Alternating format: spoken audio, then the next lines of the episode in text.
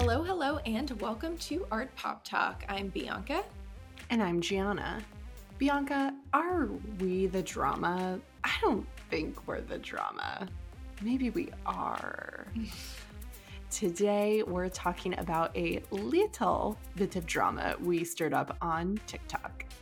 I didn't think of all the things people were going to get all up in a tizzy about this one. But alas, Gianna, anything is possible on the internet. So we are using today's Art Pop Talk to work through a clearly very heated topic the STEM versus STEAM debate. What is STEM, and should it really include that A for literally all of the arts? And to help us talk it all out, we've got an expert in curriculum joining us today. We are so excited for you all to meet the one and the only, the OG, Adrian Turner, a photographer and educator, and the third Fink sister. Well, we have a lot to get into today, so let's get started. Hey, hey. I hope you all know when Bianca and I record and we take a little pause to allow ourselves to insert our intro music, we always just do a little like little bop in our chairs and it makes me really happy. yeah, we just add a, a, few little dance moves in there, even though you can't always see it. We're we're grooving to the APT theme music over here. No, it's literally just like a physical reminder to be like add music, head bop. Yeah. Pause for effect. Dance to APT music. So, how you doing, Gianna? How's the new apartment treating you?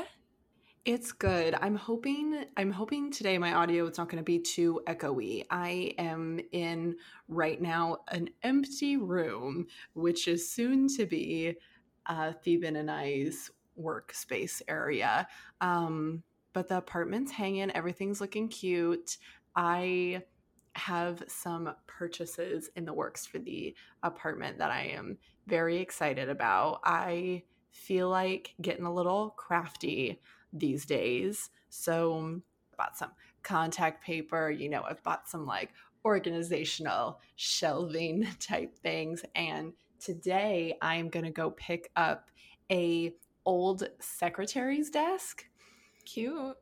But I don't know, maybe I'm just way too excited about this idea, but I feel like it's really fucking clever and I don't have any friends. So I need to tell everybody about it here because, like, I don't, I literally have no one else to talk to about it. So Theban and I are in this apartment. So I'm trying to have things be functional as well as fun. So one of the things is that our kitchen cabinetry shelving situation is like less than ideal. So for all the wine glasses and stemware and all that jazz, it's really there's like just no space for it right now. Um, and Theban really likes to play games, and we have also like millions of books. So between like the stemware, the alcohol, the books, the games, like we have so we have we have so many books. Like we already have them all all of our books in our entertainment center, but then mm-hmm. I brought all of mine, and so we're also gonna have to get like a bookcase. Like we have we have a lot of books where we're a book kind of fam over here. But uh-huh. um, so what I'm going to do with the secretary's desk, it's really cute because you know how some of them have like the pull down top, um, so you can pull it down, or it's more like a hutch kind of look, and the desk uh-huh. part folds just up and down oh, kind of like a bar would.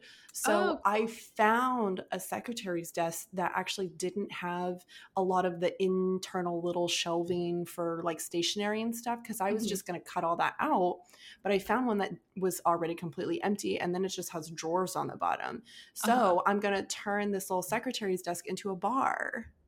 Oh, cute yeah i'm like i think i'm really fucking clever to be honest like i oh, feel I like love it and then i can put all of our like books like extra books and like games um just uh-huh. like in this little like hutch thing and the top of it this one i found too the top of it is also um flat like a lot of them are they lay flush up against the wall so like the top is at a perfect like triangle point but Uh-huh. this one the top is flat so i can still put stuff on top of it like keys and shit you know Oh, cool. yeah i Look at feel like i feel very clever about it but i'm also a loser and i don't have anybody else to tell about it so that is You're my not story. That is so cool. about the And Gianna- secretary's desk You know what? I feel like ergonomics is a very cool thing that like I'm interested in in terms of you know the science of it all and how that that could impact design. do do arts and science go go together bianca well, Gianna, it's funny that you said, you know,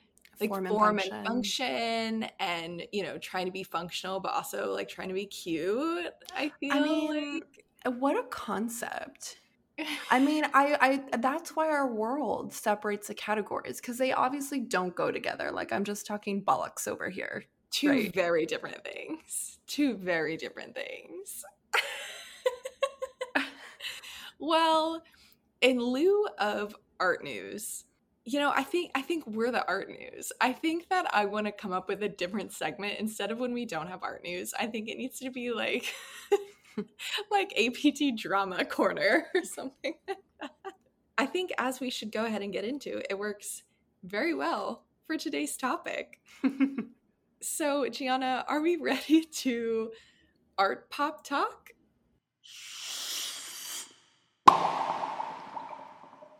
Well, as you've said, Gianna, the tea is tart and and let me tell you, let me tell you why. So, I posted a TikTok a week or two ago now, and the audio is from this like podcaster guy that really I actually have like no idea who he is. I'll, I'll have to look into it. But all of the like socialist people on our TikTok were like, "Oh, I love that guy," or or whatever. But the audio was Is that what they teach you in college nowadays? I thought all they taught you was homosexual Marxism. okay. So that was the audio, and then the caption on the TikTok was POV. You tell someone in quote unquote STEM that people in the arts work just as hard and deserve to be paid. And wowee, was that a a concept people were not a fan of? Which, to my surprise, I don't know. They they really had strong opinions about this, and you know we we have strong opinions too. But this was really the first time that I've seen this kind of not. I, I guess some of it got hostile in a way, but this type of really argumentative and like a really strong conviction. This was really the first TikTok we posted where I've seen that type of dialogue in our comments. So on our TikTok, you know, Gianna and I talk a lot about kind of things that we experience working in the arts as people who are trying to start out our career, as we've talked a lot about on the show as well. There are so many things that we love about art and art history and all of the arts in general, but we obviously have frustrations with it and and we've talked to you guys about that quite a bit. We can we could go on and on about, you know, problems of the art world, particularly in this instance here I was talking about pay and you guys know um, you can definitely and if you haven't yet i would obviously encourage our conversation with onyx montez on salary transparency.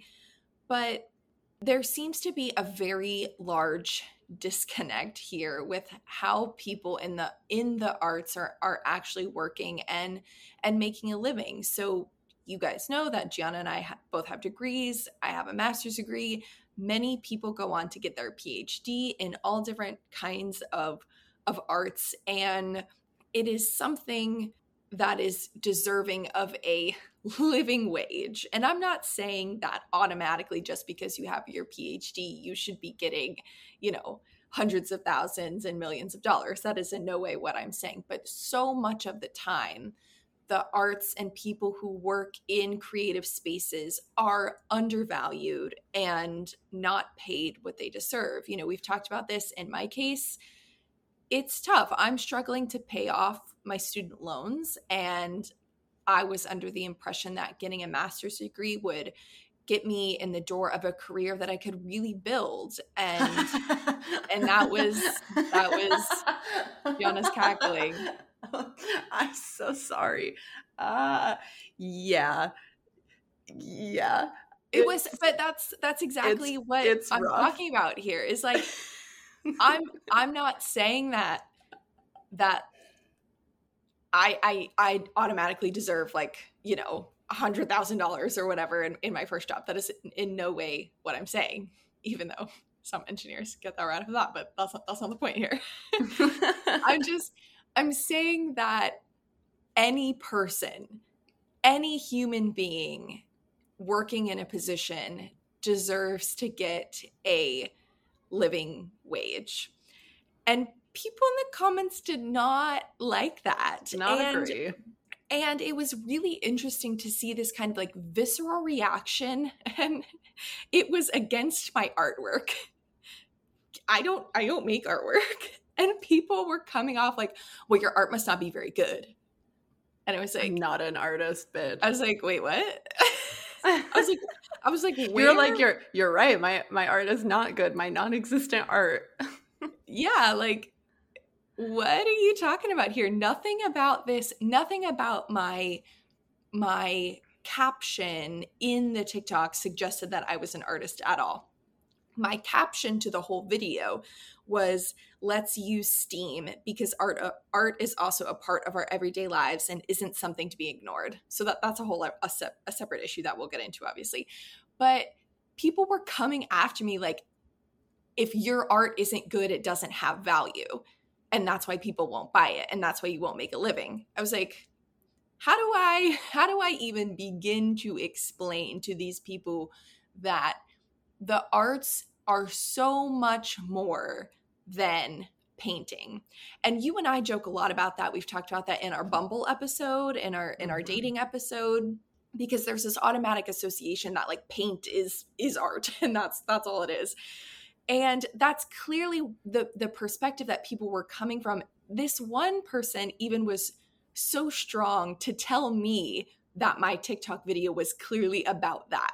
He was like, well, if this isn't what you were saying, then you weren't making a very good video. I was like, what if what is TikTok if not for broad generalizations about things, which in itself, what is STEAM and STEM if not clearly a broad generalization? Because we are missing the point here, folks. Like we are not on the same level. And so often, and we'll talk about that assumption. The assumption when you say the word art and anything is that you are talking about someone who is a, a visual artist, right? Mhm. We are not getting the assumption that arts is a category in which countless workers and jobs circulate that market and that industry like we could wrap in our performing artists we could write wrap in our audible artists our spoken word our, our written authors like there is so much to being a creative person so the Right. assumption of it all is really what got like got me going as i was watching it all unfold Oh my gosh, truly. And even on top of that, as we'll get into, I mean, we're not just talking about people who create, right? Graphic designers, artists, dancers. We're not talking about the people who who who make things and Mm-mm. do things. We are talking about interior decorators, interior designers. We're talking about engineers who work at art museums. We're talking about technicians who work at art museums. We're talking about, as we'll get into with Adrian, education and teaching. We're we're talking about our entire our entire world that is is based in in experience and it's just we're, we're talking about journalism. We're talking about television and film and Mhm. everything that you purchase fashion. We're talking and and you know what this reminded me of exactly to a t? Was miranda priestly telling andy sachs that her sweater you know just came from a pile of stuff and she's talking about it's not just blue it's cerulean and and you know you think that this these belt buckles are are the same but yeah and that you're not. better and you're not a part of these like things that like you're critiquing and that things that you think don't matter right just because you think that the arts is just a pile of stuff and you know it's actually not it's not it is necessary it's Yeah. filled with every single decision that you make across your lifetime what color car do you buy? The design of of an automobile that you might like the lighting in a restaurant food anything that we consume in our bodies packaging a, a wine label. How many of you just go into a store and, and buy a beer because the label is cool? I mean it's just everything about our lives is so experiential. And uh, and so many of the comments were honing in on this one idea that i am not personally making a living because my artwork is bad. And and my art is not valuable. And clearly i'm not good at it.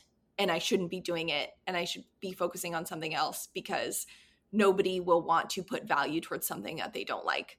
When in reality that is exactly what all of these people are doing on an everyday basis. Well, yeah, and then it I just felt like because collectively people so miss the mark that even the people who were more agreeable to the steam conversation were more caught up in still the the the comments that were completely missing the mark we were still wrapped up in the visual art of it all Right.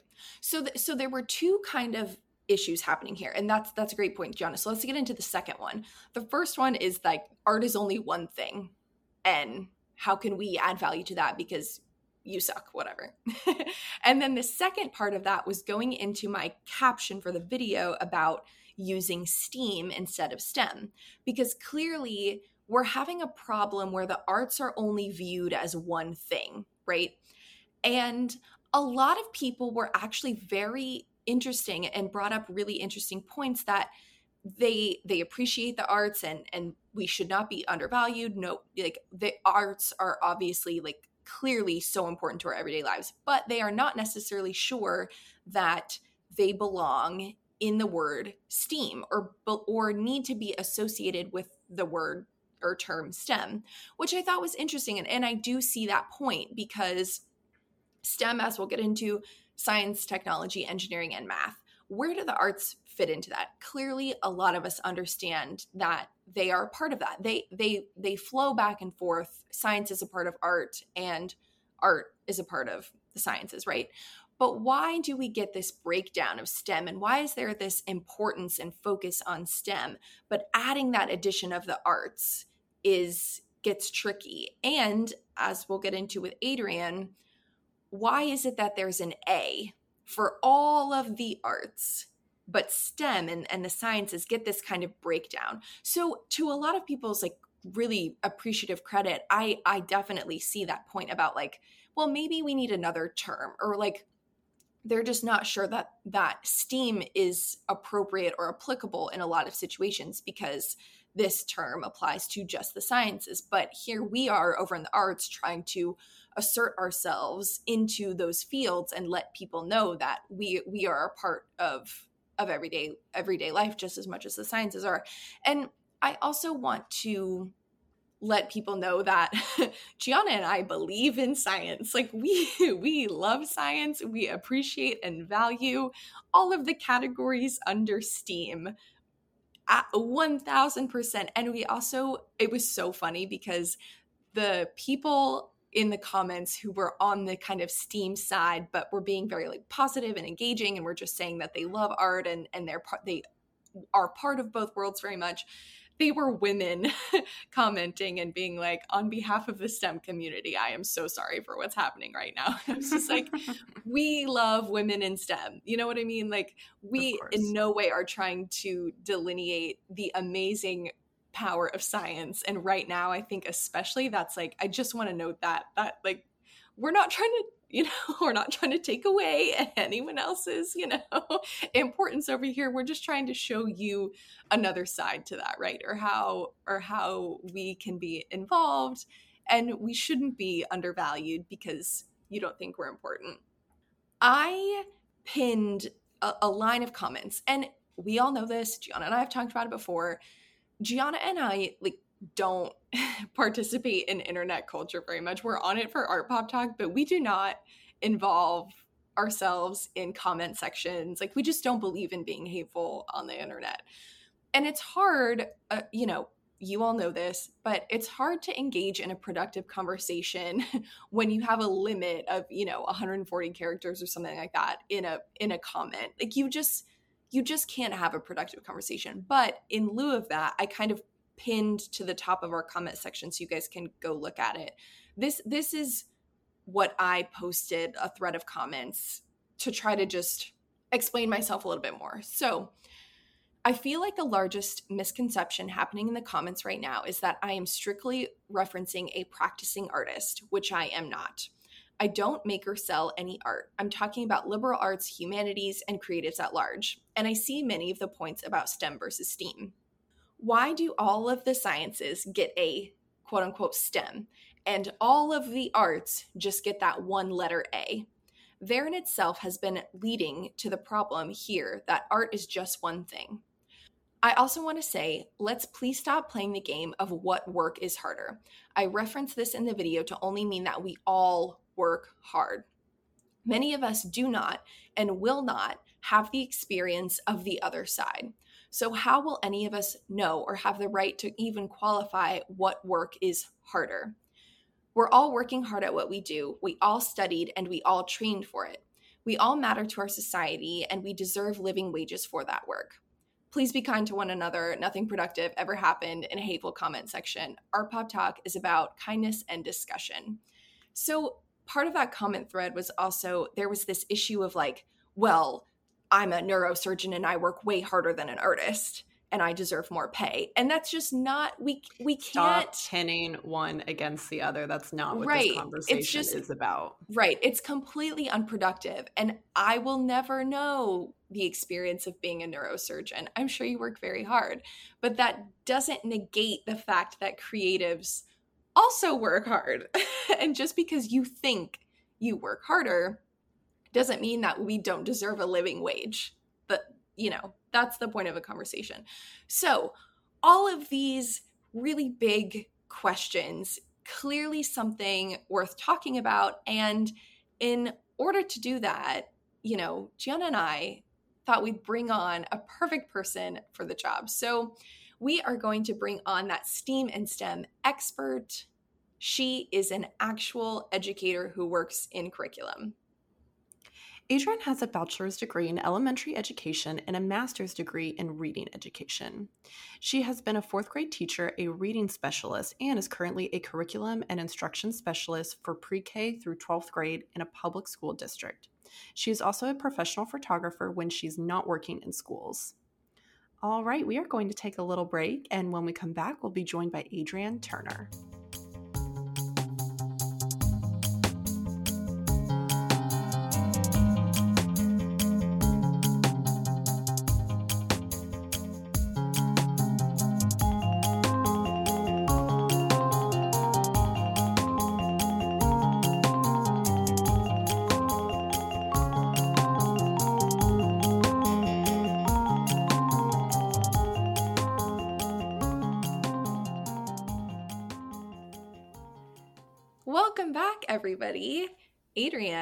We are so excited to finally have you here on the show. We've had your lovely husband on to talk with us about all things music. And, you know, sometimes we've even heard Jameson uh, screaming in the background, which has been fabulous. But now you are finally here. So, can you introduce yourself to the Art Pop Tarts as the Cinderella Danielle de Barbarac of this trio that we have here. Tell them a little bit about who you are, what you do, and what makes you the perfect person to talk about STEAM and STEM with us. Hey guys. Oh, I am so excited to be here today. Um, I love listening to you guys. I feel kind of special getting to be here with and talking with you. Today. Oh my god, but you like have to say that because you're a sister. but thank you so much. But I love it and people are like, "What are you listening to?" And I'm like, "Art Pop Talk," and I try to recommend you guys with like a little disclaimer. So they want to hear about some leftist art situation. that is what I say. because I live in Oklahoma, I have to just I leave a little disclaimer, but most people are like, "Yeah, that sounds great." Do you want oh, some truly biased art information? Here you go. Um, okay, so I I'm Adrian. I um te- currently I am a curriculum and instruction specialist for a school district in Oklahoma. So basically, what that means is I help all of our teachers, pre-K through 12, um, with anything that has to do with what they teach or how they teach it. So, like in bigger districts, they have someone um, for like grade levels and content. So they'll have like an elementary person just for language arts, a secondary person just for language arts. Um, but me and one other person do pre K through 12 all subjects. And so I feel like I'm the perfect person to talk to today because I get to see how, because I work with all subjects, I get to see how they overlap and mm-hmm. affect each other. And then also vertically pre K through 12. Um, I, you know, I get to see the big picture, which is awesome. Mm-hmm. We started a STEM program in our elementary schools a few years ago, and we've been working since then to vertically align the curriculum so that students have a clear path from kindergarten through 12 for any STEM related fields that they want to explore post high school. Wonderful. Uh, Adrian, we are so freaking happy to have you here. And I feel as though I just need to say as a little disclaimer before we get into things.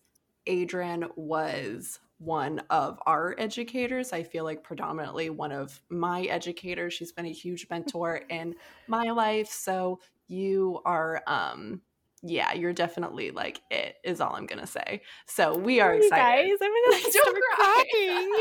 Adrian, this is why you are that... the Cinderella de Barbarac, and I am just a piece of trash, Jacqueline.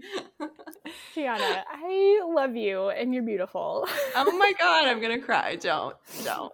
I actually think this is interesting, Gianna, that you bring that up because Adrienne was my basically like dance and color guard and performing arts instructor, but she was also like for you no, a tutor no. in many ways, and that's no, just like really interesting. That no, she has no idea. Like, yeah, yeah, like Bianca, I helped you with your math too. Yeah, I had actually a lot of people help me with my math. Yeah. My Gianna, we were like, you know, working on reading. It was awesome. Yeah. Okay. Well, let's get into it. Don't cry. It's gonna be okay. okay um, so, can you mm. talk with us about any origins of STEM, and particularly how and when this concept of grouping these sciences started to impact curriculum and our educational system? Yeah. So I'm just just so we have a common language, STEM is an acronym for science, technology, engineering, engineering and math. And STEAM is an acronym and it just adds art in there science, technology, engineering, art, and math. So we're going to go all the way back to the launch of the Russian space satellite Sputnik in 1957. I um, just watched after- that episode of Friends. okay. Sputnik. um, yes. So after that, after Russia launched that space satellite, there was a huge emphasis placed on math and science in American schools so that we could be better global competitors. So then after that, we have the creation of NASA and big pushes from President Kennedy for more innovation. And we also put a man on the moon. Then in the 1970s and 80s, we saw national science programs being established, and we also saw the first cell phone, the first space shuttle launch, and the first personal computer. So, starting in 1957 all the way through the 80s, you just got a lot of science and technology career fields, a lot of mm. um, inventions, a lot is going on. Mm-hmm. Then in the 90s, we see the National Science Education Standards and the National Council of Teachers in Mathematics, and they gave teachers standards and guidelines to help shape curriculum in K through 12 and better prepare students in STEM. So we've got all these jobs out in the career field, and then in the 90s, they start helping teachers in the classroom, give them more guidelines. Um, this was also one of the first times that the acronym was used to define the topic of STEM and the National Science Foundation originally called it SMET, but then they changed it to STEM in 2001, which I didn't know that. I was researching, I was like, they missed an opportunity there. I was like, I feel like we should have kept it SMET. oh my gosh, that's Um, funny. Yeah, so in 2001, we've got STEM. Also in the early 2000s, several published reports showed that American students' performance in STEM was trailing behind other countries. So in 2009, President Obama announced the Educate to Innovate initiative, and the goal of that initiative was to move US students to the top of the pack in science and math achievement over the next 10 years.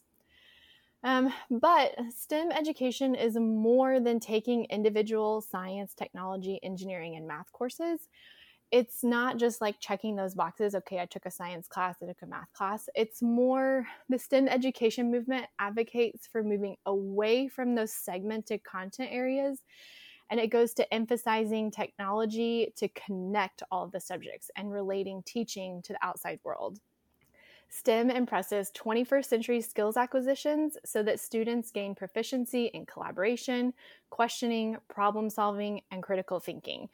Taking more math and science classes in isolation isn't necessarily helpful for gains in innovation. They need all of those things to work together. So then, recently, and I say that like it's in the past 15 years, which is recent for me because I'm old. um, but I can remember this happening when I was like in my college classes. There's been a movement to put the A in STEM, so to get the arts in there. This feels like a no brainer to me. Like, why wouldn't we have that as a part of STEM? But um, I found this really good quote from Dr. Kristen Cook, and she's a longtime science educator. And she says, incorporating the A in STEAM art brings in personal expression, empathy, meaning making, and the purpose of what you're learning. It's the humanizing piece of transdisciplinary and interdisciplinary instruction, which I think makes so much sense. You know, you have you have like what people, you know, you've got your STEM, like what people in their main have as science, technology, math, and engineering, and then you add this arts component and you just get the humanizing piece, the part that makes it connect to other people. So the STEAM movement is not an attempt to take away from STEM or its subject areas. Like adding the arts is not is not taking away from anything else that STEM has been doing. But instead, the idea is to enhance the framework by invoking a greater sense of creativity. And I honestly can't see how you can have one without the other.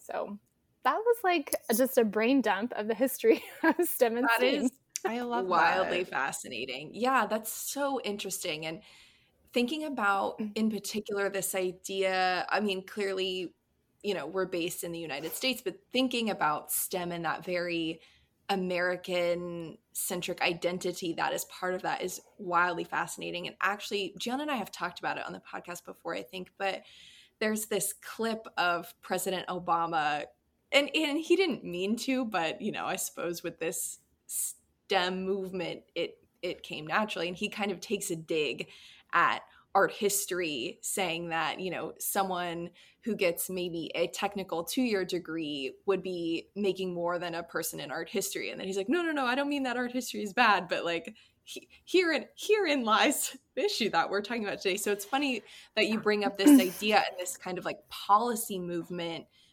when I always kind of have that that clip you know playing in the back in the back of my mind. But as a follow-up i want to hear from an educator what the benefits of stem are. And this might seem like a silly question since i think that all of us here are in favor of you know believing in science and see the importance of a well-rounded education but for example, like engineering, do we really cover engineering in education before college? Gianna and I went to like a very heavy engineering school. So I think that's part, you know, part of our issue as well is that we on our side as well are seeing this kind of dis- disconnect. And how are these kind of broad sections of the sciences used and viewed in your field? So, i.e., like, are they viewed as essential? And then where does that come into play with the arts and other things that might not be viewed as quote unquote essential? Yeah. So, short answer yes. We do talk about the foundations of engineering as early as kindergarten. So, one of Mm. our, in our STEM class, um, one of the standards for kindergarten is how does a building's design support its purpose?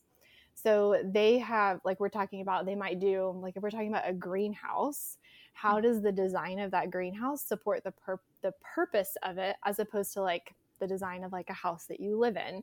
And mm-hmm. so while we're not getting into like the specifics of how the structure is built, is it going to be safe? Like is it going to keep standing in a tornado? All of those things, but I start with those foundation principles of how does my design support its purpose? So yeah, it starts mm-hmm. really young and we lay those foundations really early.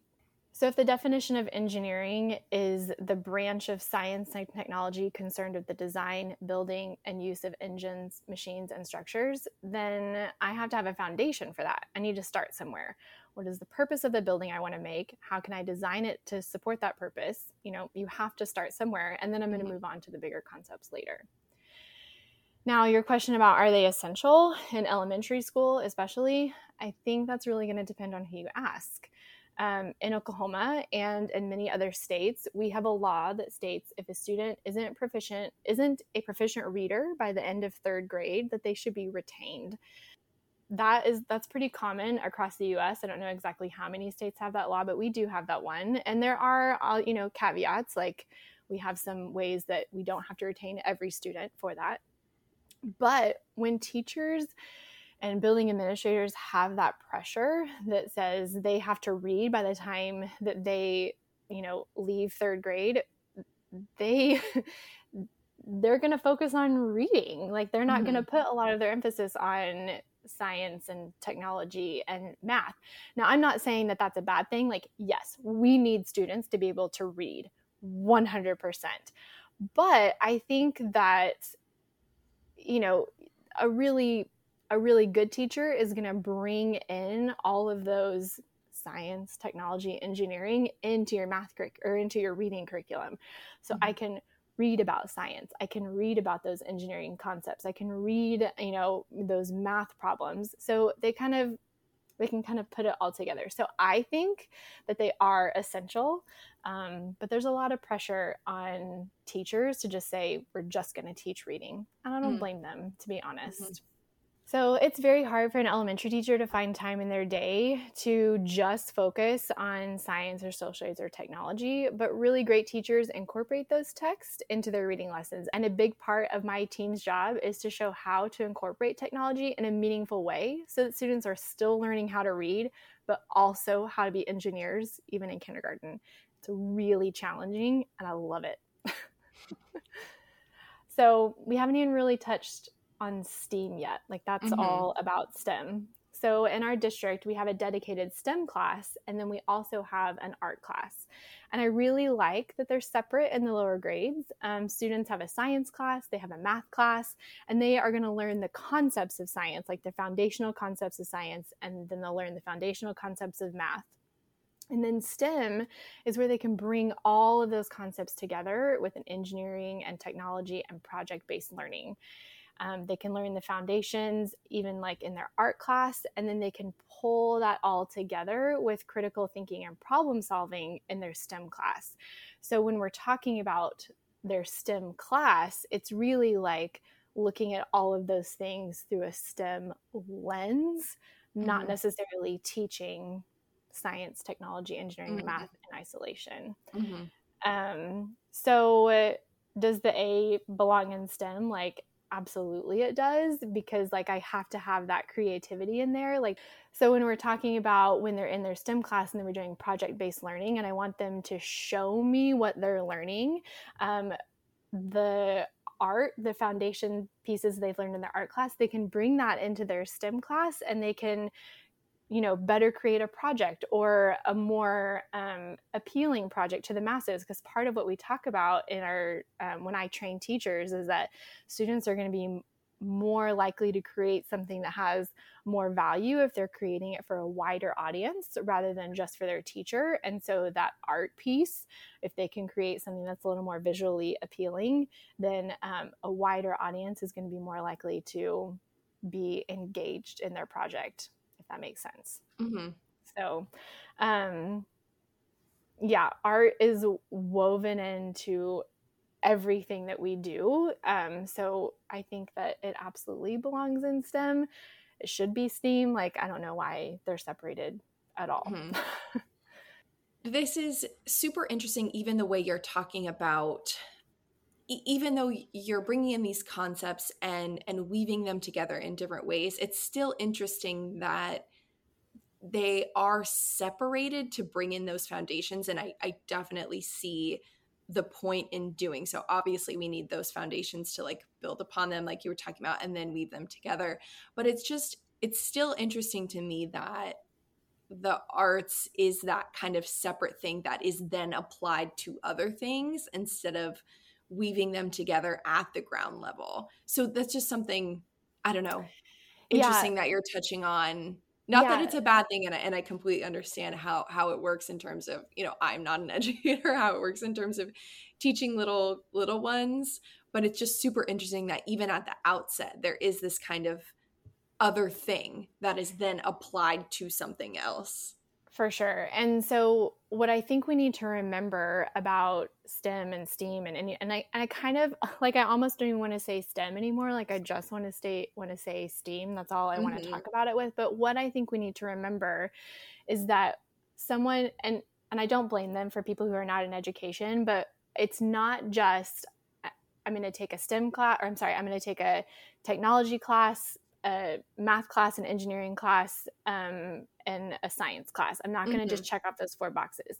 Right. As an educator, I am going to teach through the lens of those things, meaning I've got collaboration mm-hmm. and, and critical thinking. So when I add the arts in there, I think that when people look at that on the base level, it's like, well, why would you combine all of the arts into one A. Like that is not doing it justice at all. Mm-hmm. But what it does is that it adds in creativity and innovation. So I'm instead of thinking of the arts as all these separate pieces combined, mm-hmm. what I mm-hmm. what we should be thinking of it as is I'm going to now teach through a lens of creativity and innovation. Mm-hmm. mm-hmm. That's and, a, that's a really helpful way to look at it. Yeah. Yeah, because yeah. all of the arts are different. They're right. important in their own ways and I think that that is why it's important to have a separate class of like okay, I have this art class in elementary mm-hmm. and as I grow in my, you know, later grades I can go into photography and ceramics and printmaking and drawing and I have all the different kinds of art classes and I'm going to learn the foundations of those. And then when I come to any other class because it mm-hmm. doesn't just have to be a STEM class, we do have that in elementary, but any class that uses the teacher has a STEAM mindset, mm-hmm. then she is teaching through that lens of creativity and innovation. Mm-hmm. And then students are just, it just, I feel like it just gives them the freedom to mm-hmm. use the other side of their brain, right? Like they're not like locked into this um, not that all science and math and technology people are just like you know the the type a like black and mm-hmm. white people but sometimes and so when i teach that steam lens i feel like it just gives permission for students to have fun and incorporate mm-hmm creativity and innovation. I don't know how many times I'm going to say that.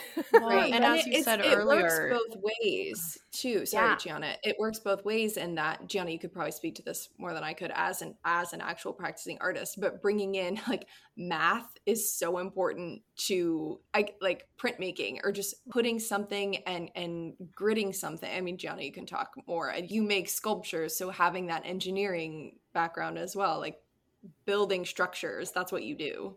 Well, and I just to go back to almost uh, your original definition when we first started getting into it, I like the mindset that arts and culture bring to the table because it makes other subjects more applicable to lived experiences and just realities. I see so many jokes on the internet. Like I just saw one today that was uh, a lovely day of not needing to know algebra. it's just some guy at the beach, you know?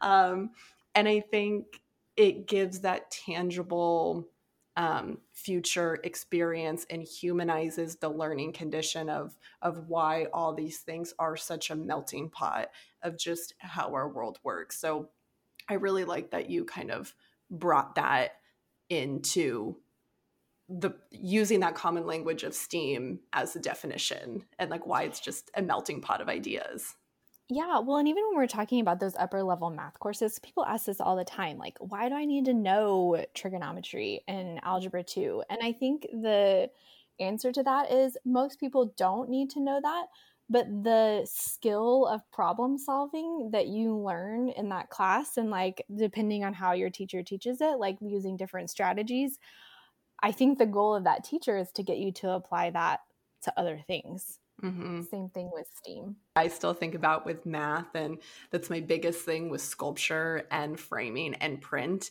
is fractions and using a ruler. Like it is my biggest like that is my biggest math concept that I I I have to know. And every time I'm framing or matting something, I'm like, here we go. yeah. Get yeah. my ruler out, use my fractions. Yes, exactly. Well, I'm looking, so I have this sentence in my notes and I just, I really like it. So I said, you know, to be successful and innovative in like a career that you choose, you can't leave the art out because if you do, it's just going to be functional.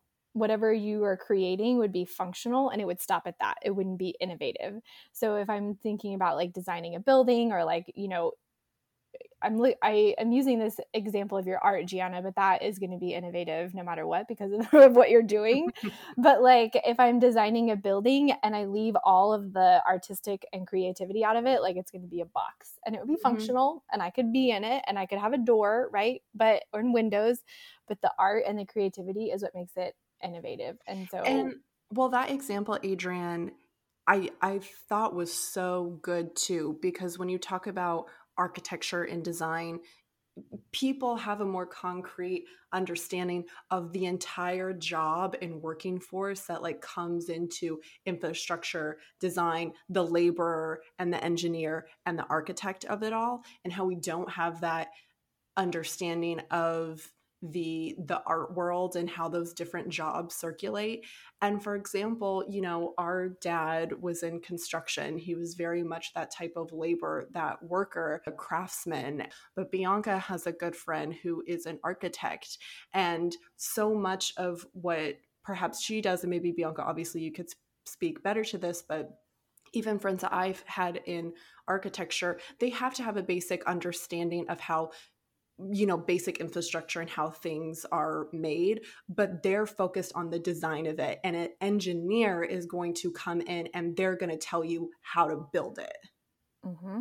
Mm-hmm. Yeah, I just have to bring up Adolf Loos for all of my like art history theory people because Adrian what you're talking about the the bare essence of something coming down to functionality is something that we actually talk about with art historical theory and this man Adolf Loos who stripped art and uh, design and decoration down to its its bare minimum. So so basically he didn't believe in decoration. But at that base level, because of of functionality and materiality, we talk about this bank in Vienna and Adolf Loos only wanted this this to be or use this as an example of of structure. But we talk about it in art history because it is actually a beautiful building and it's the materiality it's the mm. structure of the marble that actually gives the bank this like phenomenal exterior. So you stripping something down to its bare bones you're, if you're only coming at it from a functional perspective in art history we still talk about these things these functional bare bones items or objects as works of art because they inevitably have something to them that is so creative. What you're telling me is that we can't take the A out of STEAM. And you can't take the STEAM or STEM out of the arts. Yeah, it you, works both, they both have ways. to be together. Right, right. Yes, always. they all are always working together. Oh my goodness. Um, wow, knew this was going to be a great episode and it's only going to get better. So, I talked to Adrian about this next question a little bit the other day before we kind of got into the thick of it. Um, so, this conversation got me going down a little bit of a rabbit hole, thinking about my own experiences in a public school in early education and taking this concept of STEM and STEAM that establishes itself so early on, as we've already been talking about. So, not only do we need to make STEM more accessible and have that more clearly integrated within the arts we're talking about this whole aspect of separating the two as well. And this is where we see that consequence and that pattern of arts and culture only being offered to students at an early age who, one, go to a school that provides this kind of extra art programming, or two, are placed by their school into these extra curricular classes. And that's just the terminology that I'm using, Adrian. If there's better language that we need to be using, I'm sure that you'll share that with us. But I'd like to hear Adrian's knowledge of how kids get placed into these types of classes and maybe how it's changed or evolved over the years and then generally go into a larger conversation about the structure and accessibility perhaps in public education i mean we can talk about private education and, and art schools and and how kids get into that like mm-hmm. there's a lot to this question and I and I know that we can only cover so much. Yeah, Gianna, this is a really good question, and um, there's a lot to it. So I'm just gonna I'm gonna do the best I can. Yeah, of course. so first, how are students qualified for gifted? Most states have some sort of requirement that all students need to be screened for giftedness. So in my school district, we start in second grade, and that's because really before the age of eight, um, your IQ is pretty flexible. Um, and then at the age of eight, you know it can change a little bit but usually it's it's pretty set you know you can still learn things obviously we're going to be lifelong learners but as when we're talking about iq it's pretty we're pretty set at the age of eight so we give a screener to all second fourth and sixth graders and we give the CogAT which is a cognitive abilities test um, individual students can qualify in a number of different ways at any time in their educational career, but this screener is basically a catch all for students um, in those three grades. So then, based on the scores of that test and other factors, because we never want to make any educational decision on one test score, um, like their classroom performance and teacher recommendations, we can qualify students as gifted. And I'm doing like air quotes because there's a lot of ways that students can be gifted, but mm-hmm. um, and and we we do have opportunities for that, but we have so many students, we've got to have a way just to have a basic screener. So, as students get older, we do also have ways to qualify for gifted based on leadership skills and fine arts. Like they can submit a portfolio of their artwork, they can do musical performances, things like that. So some schools choose to serve students through a pull-out program like what you were describing, Gianna. So usually once a week, students go into a separate class for an hour or so and they do some sort of project-based learning or dive deeper into a subject that's not usually taught in your core subjects, reading, math, science, or social studies. And like, doesn't that sound awesome? like just to leave your class for a week and just go do Except something. Except for the kid extra. like me who wasn't in gifted and felt right. bad because right. I thought I liked art and these people were doing cool things right. and I wasn't. And I was like, why mm-hmm. the fuck? now I'm a fucking art historian asshole. Like, why did you pull me out of my math yeah. class? Yeah. So the while those students are, are gone, do oh, by the way, I was not in a gifted class either. Like, yeah, neither of us were. Yeah, no, it's fine. Um, I think I did all right though. um, so while those students are gone, the other students in their regular ed classroom sometimes they'll like review previously taught concepts, or the teacher might use this time for intervention for students who are struggling. And I have a lot of issues with pull-out programs, like mm-hmm. for a lot of the reasons you just said. And so, like, yeah. First of all, just because I'm not gifted doesn't mean I'm not struggling. So, mm-hmm. like, the teacher's using that time to work with struggling students, but I'm gifted. So, I'm pulled out in this program, but I could, like, maybe I'm gifted in math, but like, I'm struggling in reading and I miss that time. I have a huge beef with this and what you just described is you're going to pull out those other kids to do, you know, gifted art and culture classes. So, supposedly, as you're describing, the kids who are not going to that extra class are staying in their classroom and they're focusing on those skills that they're struggling with, right? That is totally not what my experience was. Yeah. Uh, you know what what we did the only thing I remember doing other than like literally maybe having nap time, just having quiet time, was that we would read a, a book together. We would read yeah. a, a, group book together. and why I have such a struggle with this, and, and part of the reason why I wanted to share this question today was because I, and I've talked about this before, I very, very much struggled with school. I do have a learning enable it, disability, whatever you want to call it. I am a dyslexic person. And it took me a very long time in my education to discover that I have dyslexia.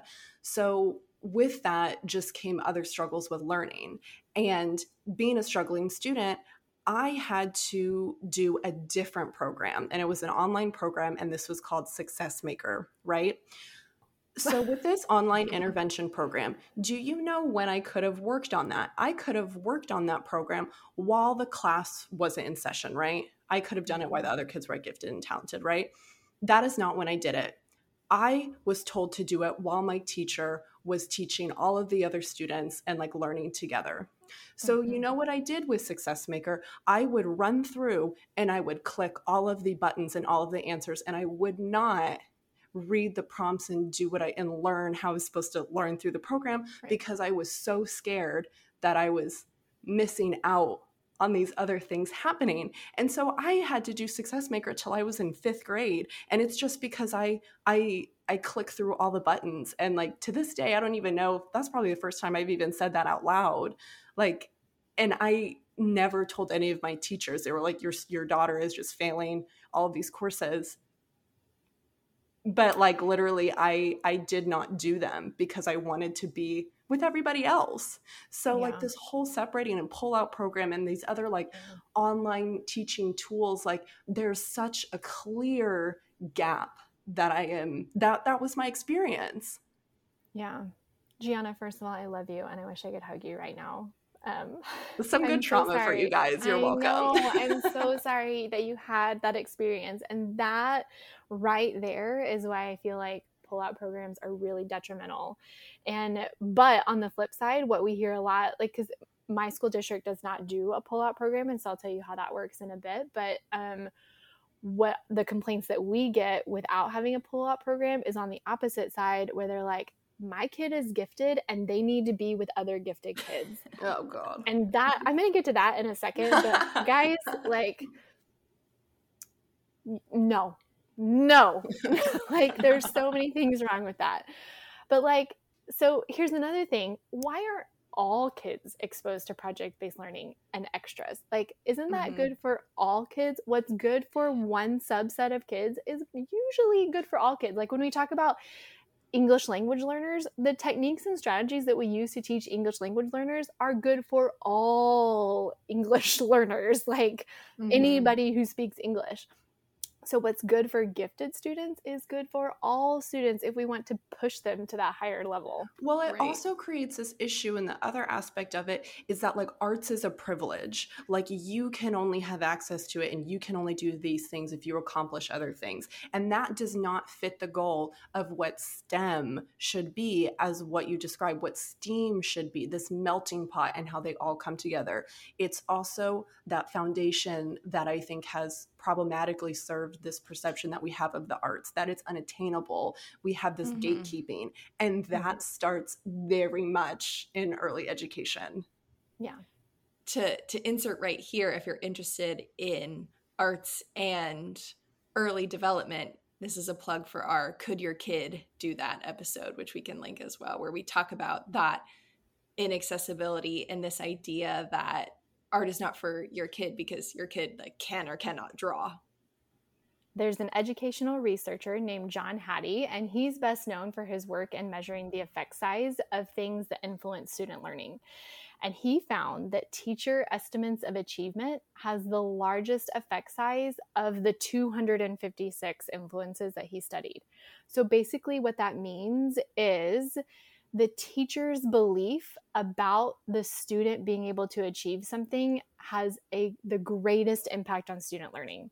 So when you have students that say you go over here, you go over here, that is like without saying it, saying like I think you can do more, I think you can do less. Mm-hmm. And that's a huge problem because the greatest influence on student learning is what the teacher thinks the student is capable of, which I think is crazy. And it makes a lot of sense too, because if I said, you can't do this, you're going to live up to it and not do it or if i said you are absolutely capable of this and and there's more things that go into that right like i have to make all of these educational decisions that support my belief that's that that students can do this but but that's basically what it is so when we have students together and we give all students the opportunity to do these project based learning um, things that we give that we would normally give to just our gifted students it but it brings everybody up. And it and you know some students are not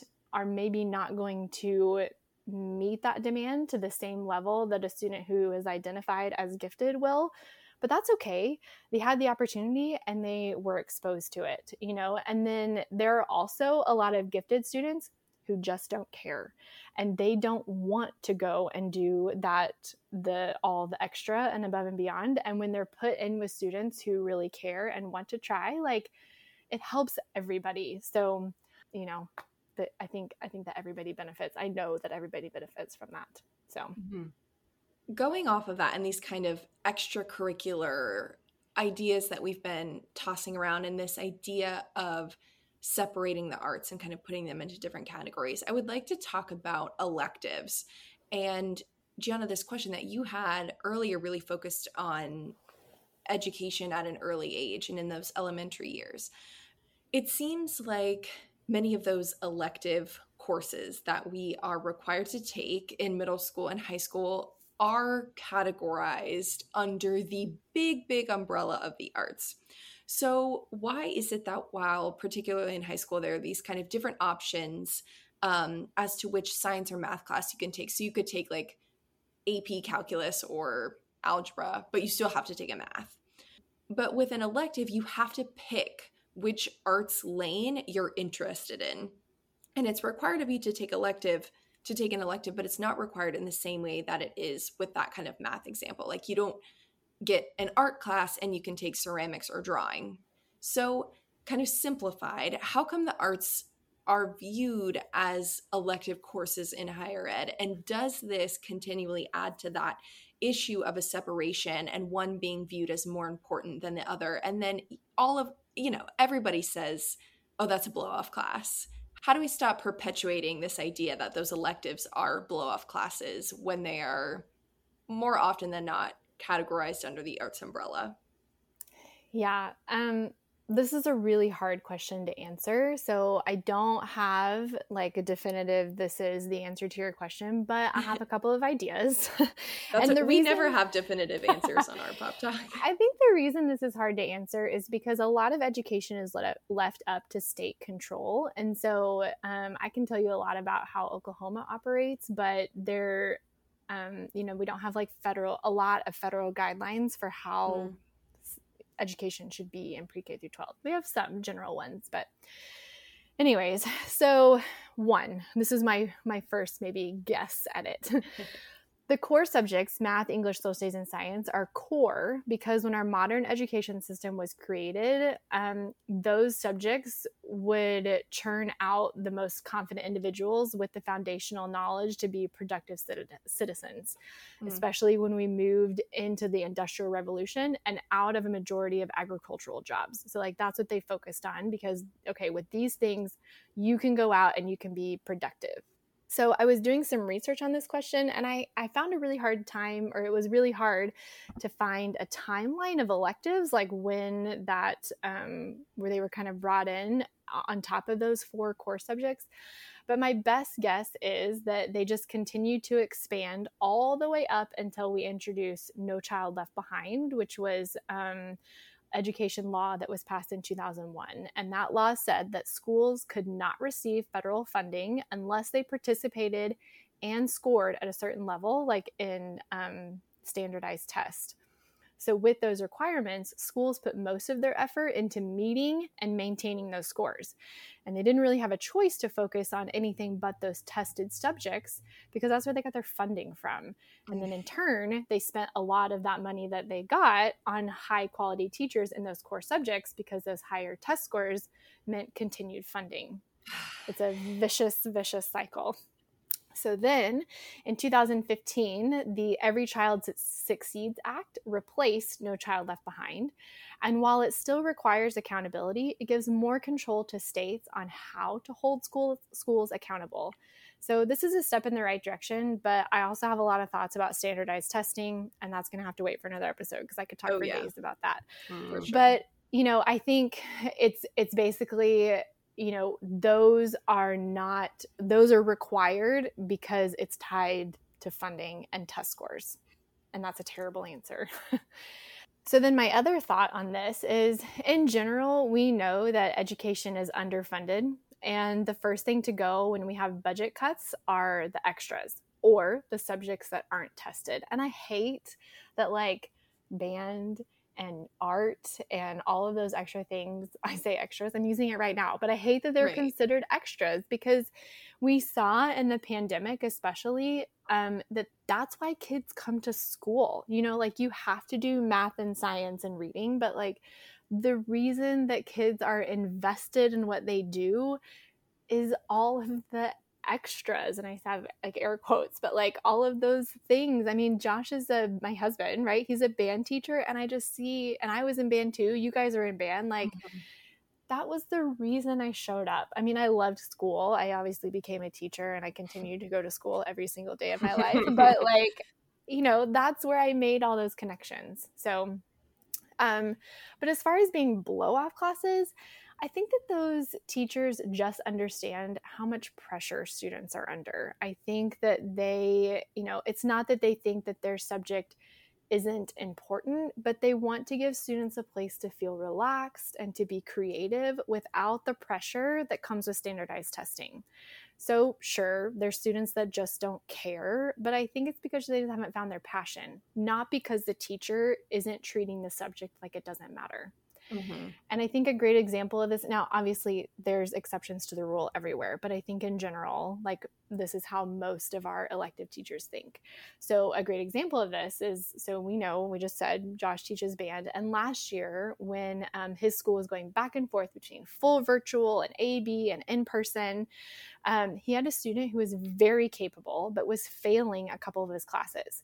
So, Josh had him come in during band time and helped him with his core classwork not because band wasn't important, but because that's what the student needed to pass his classes to graduate and to pass a stupid standardized test, right? Yeah. So it's not Josh's fault, but there's a lot of pressure on that kid, and he wasn't going to be able to focus on music until those priorities were taken care of. So, wrong or right, that's the American education system. Mm-hmm. Right. Oh God, I have so many thoughts. Yes. My my mind is is reeling right now, and I'm thinking about gender dynamics in elective courses and thinking yeah. about like marriage and family planning that I took as an elective course and then how that compares to something like athletics or oh I'm just like I'm oh this is wild I have so much to say. Yeah. But you in in particular mentioned the pandemic and um first of all I think we all just want to thank you and thank Josh for all of the work that you've done during the pandemic. You always work hard and yeah. all of your teachers work hard in quote unquote normal times. But thank you so much for everything that you've done during the pandemic. Um, so let's talk about that a little bit. what effect uh, has the pandemic had on STEAM in the classroom in particular? Yeah, it, the pandemic has touched every single part of our lives and this isn't an exception. So mm-hmm. i think the, the biggest thing that we saw was that when we in march 2020 teachers had two weeks to completely reimagine teaching and they took all of their coursework and they put it online and they did it. Guys i'm sorry i'm gonna start crying. Like they just did it and it was the most incredible thing to watch. Like holy cow teachers are superheroes. And like i i was just there as a support like tell me what you need. Like how can i help you? And um they're incredible. But what i saw with that like from an educator side was that um student engagement is always at the top of their mind. So there was a lot of fear then. We didn't really know a whole lot about coronavirus and like how that was you know how is it transmissible? And you know when was this like you know peak going to hit. And so mm-hmm. students had a lot going on and teachers really had to focus and like how can i get students engaged and to focus in this completely new environment and you know kind of forget about what's going on outside and focus on algebra right? So how how are they going to do that? And so i think right here where we talk about the creative and being innovative that's what teachers did right here because they had to completely reimagine what they were doing online which means you know like let's talk about graphic design and like basically like website design and and mm-hmm. when you're talking about video like yeah i can put a video up but they immediately had to become like videographers and producers and figure out how to make their videos more engaging so that their students would pass their classes and continue to learn something so then on the flip side you've got students who are also being super innovative because i think we had like a day or a half a day where they were like, if you need something from school, come get it now. And we had to like break them up into so like if they missed that day, they didn't have like all of their school supplies and, mm-hmm. and things that they normally have at school. So not so much like um, you know, the design part, but just being innovative in how they're thinking and how they, you know, collaborate with um, with other students not being in person it was just it was really incredible to see that shift and how it happened so quickly and it's still happening you know we most of our students are back in person we're back five days a week this year, but we still have students who are choosing to be virtual. We still have students who are going to be in quarantine, um, and so this it's just it's really incredible to watch and see how creative and innovative teachers and students are through everything. So moving forward, I want to talk about how you view STEM and STEAM and should we actually be productively using these categories and keeping this terminology because it seems like also as you explained earlier even sometimes the use of just the word STEM or even just the word STEAM isn't really accomplishing what it should be. It's not doing what it was originally created to do. You talked about how it's not just these distinctive categories, it is interdisciplinary learning. But is that happening? So, vocabulary really does matter. So, do you have some insights as to any vocabulary that we can or should be using to still encourage interest in all the sciences, but also while acknowledging those creative paths and artistic roles as we talked about before? Yeah, I mean, like I've said, it's not just four box. Like STEM is not just four boxes that you check off. Like I've taught science, I've taught technology, I've taught engineering. That's not what it is. It is teaching those subjects through a lens um, to foster that critical thinking, problem solving, communication, and collaboration. And then, if I'm being completely honest, I don't think we should say STEM anymore. I think we just should always say STEAM mm-hmm. because we, I mean, we've had plenty of examples, even in this time together, where that creativity and innovation is really hard to separate. And even if I could separate it, why would I want to? Yeah. So I just think, you know, again, it's not a checkbox of I'm teaching this and this and this. It's I'm teaching these subjects through this lens of critical thinking, problem solving, communication, collaboration, creativity, and innovation. And that takes I mean, that sounds like an impossible task, but we have incredible teachers doing it every single day. I'll add, I think that this this idea that you've you've brought to us and our listeners today of that lens, I think that is such an important word that's really opened my mind to, to even the foundations of STEM and how it works.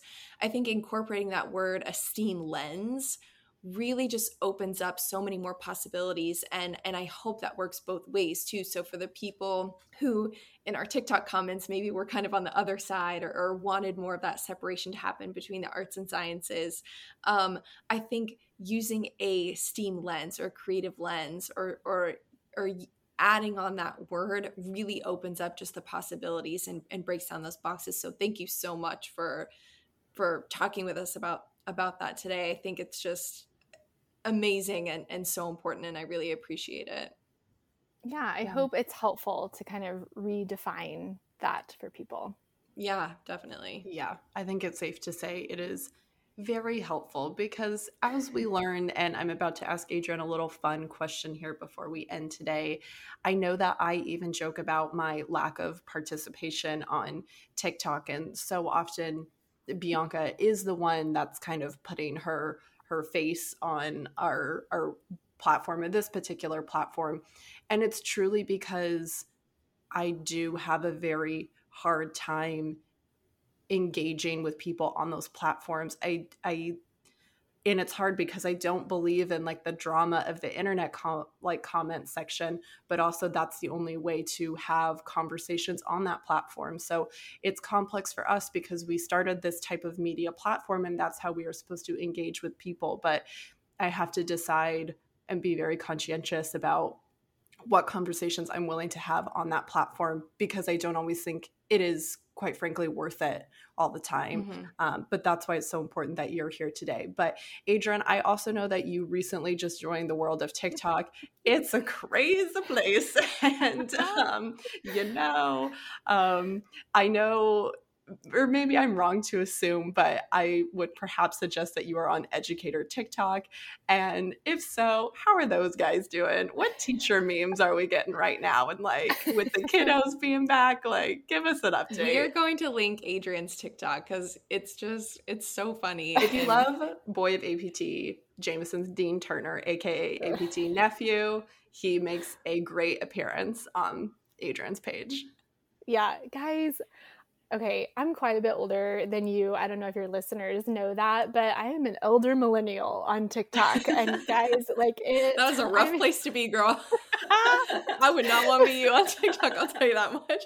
Those Gen Zers are wild. They're yeah. brutal. Okay, no, I I love it. Like I here's the thing laughter is definitely a form of self-care and i like if it starts to be a serious tiktok i just keep scrolling like i need to mm-hmm. be able to mm-hmm. laugh but um, teachers of tiktok is the best place to be because I firmly believe that nurses and teachers have the best stories ever.